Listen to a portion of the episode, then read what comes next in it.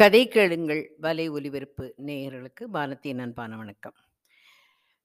நான் முதல் எபிசோடில் சொல்லியிருந்தா மாதிரி இன்றைக்கு நம்ம பார்க்க போகிறதும் அசோகமித்ரனோட ஒரு சுவாரஸ்யமான கதை, கொடியேற்றம்.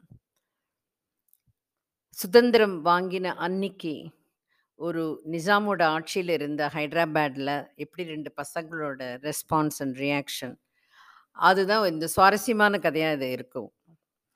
ஆம், எப்படி வந்து எக்ஸைட்மென்ட் இருக்கும் சில்ட்ரனுக்கு. ஆனா, கொஞ்ச நேரத்துக்கு அப்புறம் எப்படி அது வந்து படுத்துறது அந்த எக்ஸைட்மெண்ட்டுங்கிற மாரி ரொம்ப அழகா எழுதியிருப்பாரு இந்த கதைய. அதனால அந்த கதைய நான் இப்ப படிக்க போறேன். கதையோட தலைப்பு கொடியேற்றம். நான் பள்ளியில் 8வது வகுப்பு வரும் வரை சுல்தான் பஜார் என்று ஒன்று இருப்பதே தெரியாது. எங்கள் வீட்டிலிருந்து 7, 8 மைல் தூரத்தில் இருந்த அந்த இடத்தை நான் ஒரு பாடப்புத்தகத்தை காலாகாலத்தில் வாங்காததால் பழகிக்கொள்ளும்படி ஆயிற்று.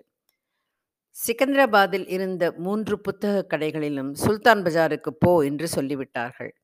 அந்த நாளிலே மிகுந்த ஜன நெரிசல் இருந்த அந்த பகுதியில் ஒரு போலீஸ் ஸ்டேஷன் பக்கத்தில் ஒரு மிகப்பெரிய அரசமரம் பரம சுதந்திரத்தோடு செழுங்கிளைகளை தாங்கி நின்று கொண்டிருந்தது. ஒருமுறை சுல்தான் பஜார் சென்று வந்த பிறகு, ஒரு பென்சில் வாங்க வேண்டுமென்றால் கூட எனக்கு அங்குதான் போகத் தோன்றியது. சைக்கிளில் அவ்வளவு தூரம் சென்று வருவது பெருமையாகவும், உற்சாகமாகவும் இருந்தது. ஒவ்வொரு முறையும் அந்த அரச மரத்தை அண்ணாந்து பார்த்துவிட்டு வருவேன்.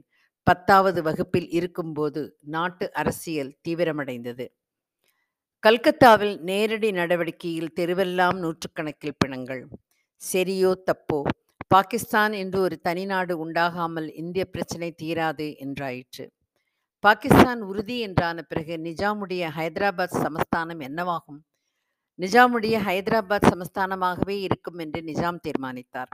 ஆனால் நிறைய பேர் வேறு அபிப்பிராயம் கொண்டிருந்தார்கள்.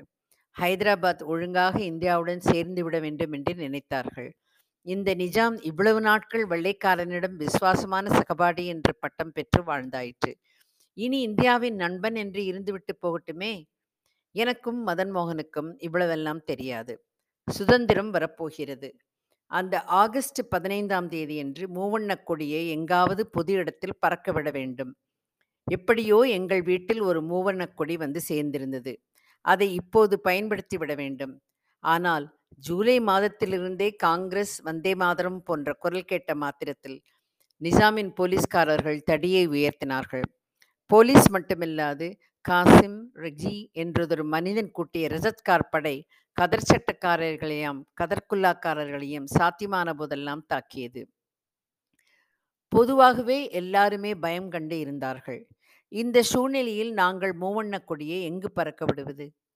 மதன் மோகனும் நானும் சிகந்திராபாத்ரியே பல இடங்களைச் சுற்றி பார்த்தோம். பழகிய இடங்கள் என்பதாலேயே வேண்டாம் என்று முடிவு செய்தோம். சுல்தான் பஜாரில் முயற்சி செய்யலாமா என்று கேட்டேன். அன்று மாலை பள்ளிக்கூடம் முடிந்த பிறகு நாங்கள் இருவரும் சைக்கிளில் கிளம்பினோம். ஜூலை, ஆகஸ்ட் மாதங்களில் அந்த பிரதேசத்தில் கொஞ்சம் மழை பெய்யும். நிறைய காற்றடிக்கும். எத்திசையில் போனாலும் எதிர்காற்று வீசுவது போல் இருக்கும். நாங்கள் இருட்டும் வேளையில் வியர்த்து விறுவிறுக்க சுல்தான் பஜார் போய் சேர்ந்தோம். அங்கு ஏற்கனவே அமளி. கதருடை, கதருக்குள்ளே அணிந்து கொண்டு இரண்டு இளைஞர்கள் வந்தே மாதரம், இந்திய யூனியன் ஜிந்தாபாத் என்று கோஷம் போட்டிருக்கிறார்கள். அந்த இளைஞர்களை ஒரு டாங்கா வண்டியில் கைது செய்து கொண்டு போயிருக்கிறார்கள். அதை வேடிக்கை பார்த்து கொண்டிருந்த 10, 15 பேருக்கு தடியடி. நானும் மதன் மோகனும் சுல்தான் பஜார் சாலையில் நுழைந்தபோது ஈ காக்கா தான் அங்கு இருந்தன. சுல்தான் பஜார் என்று சொல்லிவிட்டேனே தவிர, கொடியை எங்கு, எப்படி கட்டுவது என்று நினைத்துப் பார்க்கவில்லை. அங்கு போன பிறகுதான் அதில் உள்ள சிரமங்கள் தெரிந்தன. லாந்தல் கம்பத்தில் கட்டலாம். ஆனால் பிறர் கவனிக்காதபடி அதை செய்ய முடியாது. பட்டம் ஏதாவது அப்பக்கம் அறுந்து வந்து மின்சாரக் கம்பியில் சிக்கிக் கொண்டால் அது எடுக்க முயற்சி செய்வது போல் கம்பத்தில் ஏறலாம். அருந்த பட்டத்தை பிடிக்க யாருக்கும் சலுகைகள் உண்டு. ஆனால் எங்களுக்கு என்று ஆகஸ்ட் 14த் தேதி அங்கு பட்டம் அருந்து விழுமா? மதன் மோகனுக்கு உற்சாகம் குறைந்துவிட்டது. சிகந்தராபாத்திலேயே கிளாக் டவர் அருகில் எங்கள் ஸ்கவுட் கம்பத்தையே கொடிமரமாக்கி விடலாம் என்றான். ஸ்கவுட் இயக்கத்தில் கொடிமரம் கட்டுவது ஒரு பாடம். எங்களுக்கு கொடுக்கப்படும் தடிகளில் இரண்டை ஒன்றோடொன்றாகக் கட்டி இப்பாடத்தில் தெளிவடைவோம்.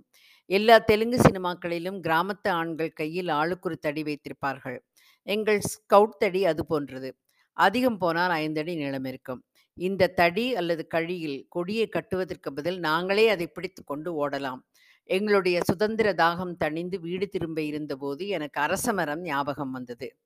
பாமதன் நான் நல்ல இடம் காட்டுறேன்" என்றேன். "நீ போலீஸ் ஸ்டேஷன் பக்கம் போறியே" என்றான் மதன்மோகன். "அதுக்கு பக்கத்துல தான் நான் சொல்ற இடம் இருக்கு." "போலீஸ் ஸ்டேஷன் பக்கத்திலேயா?" "வாயேன் பார்க்கலாம். முடிஞ்சா செய்யறது, இல்லாட்டா விட்டுடுறது." அந்த அரச மரம் போலீஸ் ஸ்டேஷன் ஒட்டி இருந்தது. அந்த மரத்தைச் சுற்றி புண்ணியம் அல்லது பலனடைய விரும்புபவர்கள் போலீஸ் ஸ்டேஷனையும் சுற்ற வேண்டும். இன்னொரு புறத்தில் அரச மரத்துக்கும் அடுத்த கட்டிடத்துக்கும் இடையில் மிகச்சிறிய இடைவெளி. அங்கு ஆடு ஆடுகள் நுழைந்து போலீஸ் ஸ்டேஷன் சுவர் மீதேறி வாய்க்கெட்டிய அரச இலைகளை தின்று கொண்டிருந்தன. அப்படியே மரத்து மேலே ஏறி ஏதாவது கிளையிலிருந்து கொடியை தொங்கவிடலாம் என்று நான் சொன்னேன். எங்களுக்கே அது நம்ப முடியாததாக இருந்தது. அந்த போலீஸ் ஸ்டேஷன் தளம் போட்ட கட்டடம் என்றாலும் மாடிப்படி கிடையாது. ஒருவன் எப்படியோ கூரை மீது ஏறிவிட்டால், அவன் ஒரு எளிதாக யார் கண்ணிலும் படாமல் அரச மரத்தின் உயரக் கிளைகளை அடைந்து விடலாம். அன்றே கொடியை கொண்டு வராமல் போனோமே என்று வருத்தப்பட்டு கொண்டோம். ஆகஸ்ட் 13 அல்லது 14ஆம் தேதி மாலை கொடியுடன் சிறிது சணல் கயிறும் வந்து இந்திய சுதந்திரத்தை வரவேற்க எங்களாலான ஏற்பாடுகளை செய்யலாம் என்று முடிவு செய்தோம். ஆகஸ்ட் 13ஆம் தேதி காலையிலிருந்தே மழை. பகலில் சிறிது நேரம் வெயில் எடுத்தது ஆனால் மறுபடியும் மழை பெரிதாக கொட்ட ஆரம்பித்தது. நான் மழையில் நனைந்து கொண்டுதான் மதன்மோகன் வீட்டை அடைந்தேன். அவன் படுக்கையில் ஜுரமாக படுத்துக் கொண்டிருந்தான் என்று அவனுடைய அம்மா என்னை தெருவில் வைத்தே திருப்பி வழி அனுப்பி வைத்து விட்டாள். ஒரு கடையில் ஒண்டிக் கொண்டு தலையில் இருந்த மழை நீரை வழித்து உதறினேன். எனக்கு தும்மல் வந்தது. அடுத்தடுத்து தும்மல் வந்தபடியே இருந்தது. காகிதத்தில் சுற்றி வைத்திருந்த மூவண்ணக் கொடியால் என் தலையை துடைத்து கொண்டு ஈரம் போக பிழிந்தேன். வண்ணம் வண்ணமாய் தண்ணீர் கொட்டியது. இப்படி சாயம் போகும் கொடியை கட்டினால் எதற்கு கோபித்துக் கொள்வது என்று நிசாம் போலீஸ் திணறும். இந்திய சுதந்திரத்தின் உதயத்தை நானும் மகன் மோதனும் ஜுரத்துடன் தான் வரவேற்றோம். அன்று ஊரெல்லாம் ஒரே பரபரப்பு. யாரோ மூவண்ணக் கொடியை ஹைதராபாத்தில் ராவோடு ராவாக பறக்க விட்டிருக்கிறார்கள். போலீஸ் படையில் ஐந்தாறு பேர் சஸ்பெண்ட். கொடி எங்கு கட்டப்பட்டது என்று அறிய நான் தவித்தேன். போலீஸ்காரர்கள் பாதிக்கப்பட்டிருந்ததால் சற்று கடுமையாகத்தான் இருந்தார்கள். என் அப்பாவின் நண்பர் போலீஸ் காரியாலயத்தில் ரைட்டராக இருந்தார். அப்பாவுக்கு தெரியாமல் அவரிடம் விசாரித்தேன். அவர் சுல்தான் பஜார் என்றதும் என் பரபரப்பை அடக்க முடியவில்லை. "என்னடா ஆச்சு?" என்று கேட்டார். "போலீஸ் ஸ்டேஷன் பக்கத்திலே இருக்கிற மரத்திலேயே மாமா?" என்று கேட்டேன். "உனக்கு எப்படிடா தெரியும்?" என்று அவர் கேட்டார். என்னத்தான் இருந்தாலும் அவர் போலீஸ்காரர்.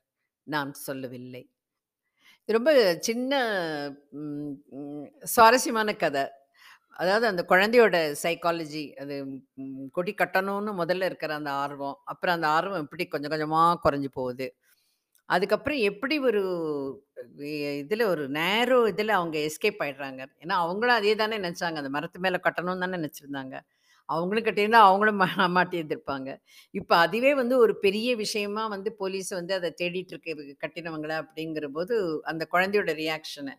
இது எல்லாமே சொல்லாம சொல்றா மாரி இந்த கதை ரொம்ப சுருக்கமான, ஆனா ரொம்ப சுவாரஸ்யமான கதை. அதனால தான் நான் வந்து படித்து காமிக்கணும் உங்களுக்கு நினச்சேன் இன்னொன்று என்னன்னாக்கா, எனக்கு ரொம்ப பிடிச்சிருந்தது இதில் என்னன்னாக்கா, முத முதலே அவர் சொல்கிறாரு இல்லையா? புஸ்தகம்லாம் நம்ம கரெக்ட் டயத்துக்கு வாங்கலைன்னா சுல்தான் பஜாருக்கு போவாங்கன்னு. இப்போ அதெல்லாம் கிடையவே கிடையாது. நம்ம வந்து இப்போ ஸ்கூலில் எல்லாம் பணத்தை கட்டிடுறோம். அவங்க வந்து பல்காக புஸ்தகம் கொடுத்துட்றாங்க நான்லாம் படிக்கிற போதெல்லாம் வந்து புஸ்தகம் நாங்கள் தான் போய் வாங்கணும். எனக்கு இப்போவும் ஞாபகம் இருக்க திருச்சியில் வந்து தெப்பக்குளம் ஸ்ட்ரீட்டில் அகஸ்தியர் புஸ்தக சாலை, பழனியப்பா பிரதர்ஸு நாங்கள் ஒன்று ஒன்றா அந்த லிஸ்ட் எடுத்துகிட்டு போயிட்டு காமிப்போம். அது இன்னைக்கு வரல பாப்பா, நாளைக்கு வருது பாப்பா, நாளன்னைக்கு வருது பாப்பா ஆனால் தினம் அந்த ஸ்கூல் திறந்த ஒரு ஒரு 10 நாளைக்கு இதுதான் வேலை எல்லா ஸ்டூடண்ட்ஸுக்கும். அந்த லிஸ்ட்டை வச்சுட்டு ஒரு ஒரு கடைக்கா போயிட்டு, புஸ்தகம் வந்துருச்சா? புஸ்தகம் வந்துருச்சா? நவீன கடிதம் வந்துருச்சா? அப்படின்னு கேட்டு கேட்டு அவன் இல்லை இருக்குன்னு சொல்ல அது ஒரு டென்ஷன் இல்லை அது முத முதல்ல நம்ம தான் வாங்கிட்டோம் அப்படிங்கிற ஒரு பெருமைக்காக போயிட்டு எல்லாம் சுற்றி புழிஞ்சிட்டு கடைசியில் தப்பான புஸ்தகம் வாங்கினா திருப்பி கொடுக்கறதுக்கு படுற கஷ்டம். இந்த மாதிரிலாம் ரொம்ப சுவாரஸ்யமாக இருக்கும் அப்போல்லாம் அந்த ஸ்லூகு ஸ்கூல் திறக்கும்போது. அந்த நாட்டில் நினச்சிட்டு நான் இந்த கதையை படிக்கலாம்னு நினச்சேன் உங்களுக்கும் பிடிக்கும் அப்படிங்கிற நம்பிக்கையோடு விடைபெறுகிறேன் மாலத்தி.